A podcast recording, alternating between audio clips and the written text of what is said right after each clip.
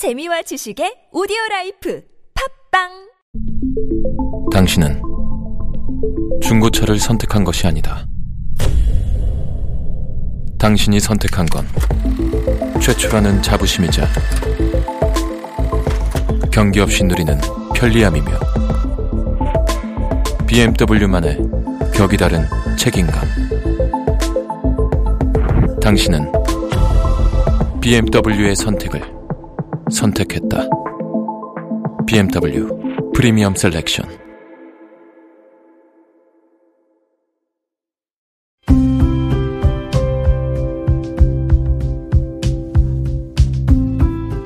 칼럼을 읽어드립니다.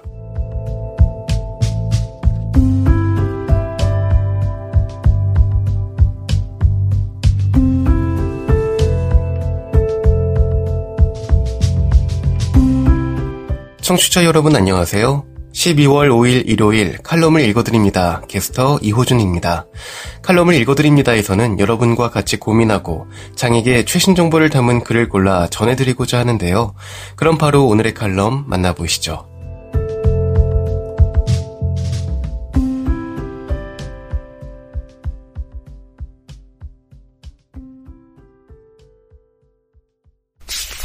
에이블 뉴스 차별을 경험한 적 있는가? 주말에 외출하다가 할머니가 돈을 줬다. 동정과 시혜라는 말을 경험하기가 어려웠다. 평소 그것이 싫어서 폼나게 입고 다녔을지도 모르겠지만 여하튼 대부분의 사람들이 휠체어를 타고 다니며 엘리베이터 앞에서 도보 앞에서 서성이는 내가 그렇게 애초로웠을까? 장애인이 복지관만 다니면 장애인을 알 수 없다. 장애인이 시설에만 있으면 알 수 없다. 동정과 시혜가 무엇인지 그래서 나가야 한다. 뭐가 됐던 그것이 불편하더라도 나가는 순간 내가 왜 차별받고 있는지를 깨닫게 된다. 내가 인간이고 싶을 때 차별받았다면 그게 정상인 거다. 내가 차별받고 싶지 않으면 저항해야 한다. 어줍지 않은 체험과 정치인 앞에서 인식 개선해봤자 돌아서면 그뿐이니까. 인식 개선 교육이 진정한 인식 개선을 위한 도구인지 묻고 싶다. 어디에 물어야 할까? 장애인 복지법이 개정되면 인식 개선 교육을 담당하는 기관도 통폐합될 걸로 예상된다. 그것이 개정된 이유라면 우리는 인식 개선이 아닌 효율적 행정 처리를 위한 대상으로밖에 보이지가 않는다. 260만 장애인 중에 차별을 당하지 않은 장애인이 어디 있겠는가? 하물며 비장애인은 차별을 당하지 않는가? 차별을 장애로 제한하는 순간 또 다른 문제가 발생한다. 그 예로 빈곤과 시민적인 권리다. 빈곤은 장애와 관련 없다. 빈곤은 자본주의 사회에서 깔때기에 걸러진 존재 중 하나일지 모른다. 애처롭게도 그 깔때기에 걸러지면 빈곤한 사람끼리 경쟁하게 된다. 헌법에서 말하는 인권과 권리가 빈곤한 사람들 속에서도 차등적인 대우를 받는다.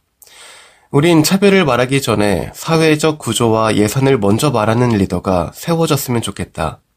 그 리더가 차별을 말할 때 공정함과 정의가 작동될 것 같기 때문이다. 내가 휠체어를 탄다고 돈을 줬던 할머니, 내가 가고 싶은 곳을 못 간다고 포기하는 상황, 장애가 있다고 무능력한 존재로 보는 상황들 모두가 그렇다. 나이를 먹으니 정치가 보이고, 정치가 보이니 차별이 작동되는 원리가 보이는 것 같다. 그것을 보지 못하고 차별과 저항을 부르짖는 사람들이야말로 무지한 사람들이 아닐까? 자본주의 사회에서 돈과 권력, 기회가 공존한다. 기회는 돈과 권력 사이의 균형이다. 내가 살아가며 불편했던 것들이 차별이 아니었던 시대에서 어느 순간 차별로 인정받고 있는 시대. 나는 장애인 차별이 아닌 인간다운 삶을 위한 공존을 말하고 싶다. 장애인 차별을 말하는 순간 또 다른 차별이 발생하기 때문이다. 지금 여러분께선 KBIC 뉴스 채널 매주 일요일에 만나는 칼럼을 읽어드립니다를 듣고 계십니다. 손끝으로 읽는 국정, 살며 생각하며 왜 우리는 모빌리티에 관심을 가져야 하는가? 칼럼니스트 권순철 장애로 인해 신체적으로 어려움을 겪는 이들에게 이동은 어렵게 풀어내야 하는 숙제다.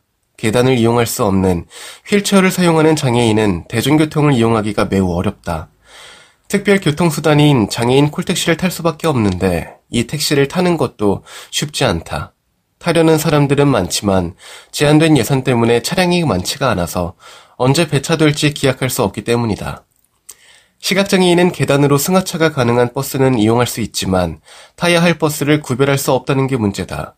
단독 보행에 어려움이 있기에 각 지방자치단체에서 운영하는 특별 교통수단을 통해 이동해야 하지만 수요보다 부족한 차량 때문에 배차에 어려움을 겪는 경우가 역시 종종 발생한다.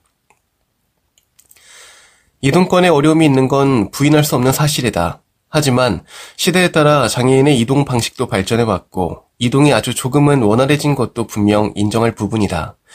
서울시의 경우 저상버스 도입률은 2021년 기준 65.6%에 이르렀다. 물론 서울시의 제3차 서울시 교통약자 이동 편의 증진 계획에 따르면 2021년 저상버스 도입률은 75%를 달성해야 한다. 하지만 불과 10여 년 전만 해도 저상버스 운행이 전무했다는 걸 보면 발전 속도가 더딘 건 아니다. 지하철 역시 많은 어려움은 존재하지만 인력사 1동선 엘리베이터 설치는 꾸준히 이루어지고 있다. 이는 전체 지하철역 중 교통약자가 타인의 도움 없이 엘리베이터만을 이용해 지상과 대합실, 승강장을 자유롭게 이동할 수 있는 역의 비율을 말한다. 시각장애인으로서 40년 동안 살아온 나의 이동 방식도 많이 달라졌다. 스스로 내 일정을 관리하게 된 청소년기에 나는 주로 지하철을 타고 다녔다. 지금처럼 영무원이 나와 시각장애인의 환승이나 출입구 찾기를 돕던 시절은 아니었지만 주로 왔다 갔다를 반복하는 집과 학교 사이는 비교적 자유롭게 지하철로 이동했다. 경제 생활을 하기 시작한 때인 20대부터 난 지하철뿐 아니라 특별 교통수단, 택시 등을 이용해 이동했다. 당시에 특별 교통수단이나 택시를 이용하는 것은 지금과는 비교가 되지 않을 정도로 열악했다. 2000년대 초반만 해도 서울에서 시각장애인이 이용할 수 있는 특별 교통수단은 한국시각장애인연합회가 운영하던 시각장애인 심부름센터 차량뿐이었다.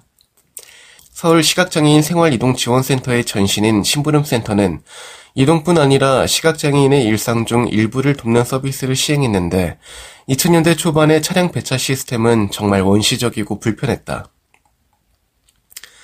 2000년대 초반의 심부름센터 배차 규칙은 전일 예약제를 기본으로 했다.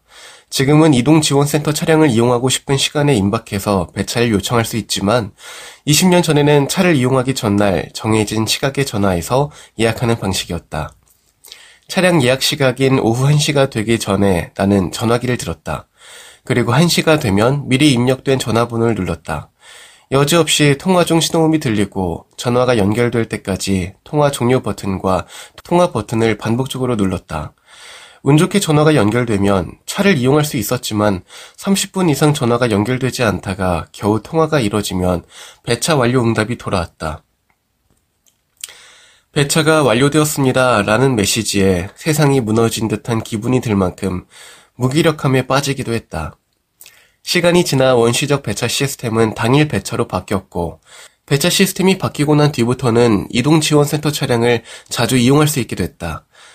그러나 이동지원센터 차량을 여러 이유로 인해 신속하고 자유롭게 이용할 수는 없다. 그래서 대안으로 이용한 교통수단이 택시였다.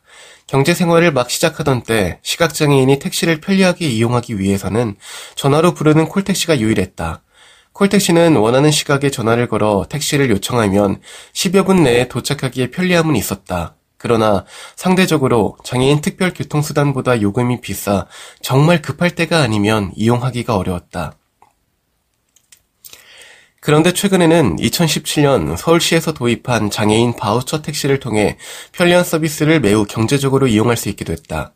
장애인 바우처 택시는 보행상 장애가 있는 중증 장애인이 서울시와 협약을 맺은 콜택시, 예컨대 나비콜, 마카롱 택시, 국민캡 등을 이용할 경우 택시 요금의 75% 괄호 열고 1회당 3만원 한도 괄호 닫고 75%를 시에서 지원하는 제도다.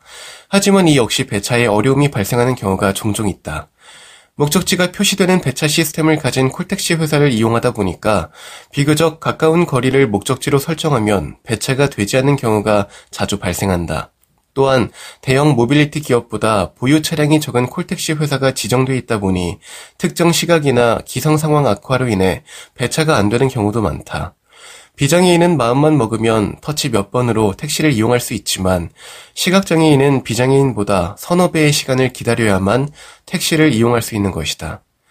현재 모빌리티 시장은 카카오가 대부분을 점유하고 있는 가운데 티맵 모빌리티와 글로벌 모빌리티 기업인 우버가 합작해 만든 우티, 최근 간편 송금 등 금융 플랫폼 토스를 운영하는 비바리 퍼블리카에 전격 인수된 타다가 도전장을 낸 분위기다. 이들의 경쟁이 본격화하면 아마도 사람들의 이동이 더 편리하고 합리적으로 이루어질 걸로 보인다. 교통약자인 시각장애인도 이 경쟁을 유심히 살필 필요가 있다. 과연 어떤 플랫폼이 좀 더 특별한 서비스와 함께 합리적인 배차 시스템을 통해 자유로운 이동을 도울지, 시각장애인도 해당 서비스를 원활하게 이용할 수 있는지를 살펴야 한다. 만약 그런 모빌리티 서비스가 존재한다면 해당 서비스도 시각장애인이 자유롭게 이용할 수 있어야 한다는 메시지를 정부에 전달할 필요가 있다. 자유로운 이동, 합리적인 이동은 모두가 누려야 할 자유이기 때문이다.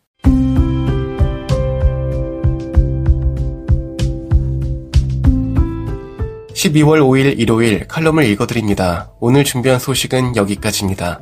지금까지 제작의 이창훈, 진행의 이호준이었습니다. 끝까지 청취해주셔서 고맙습니다.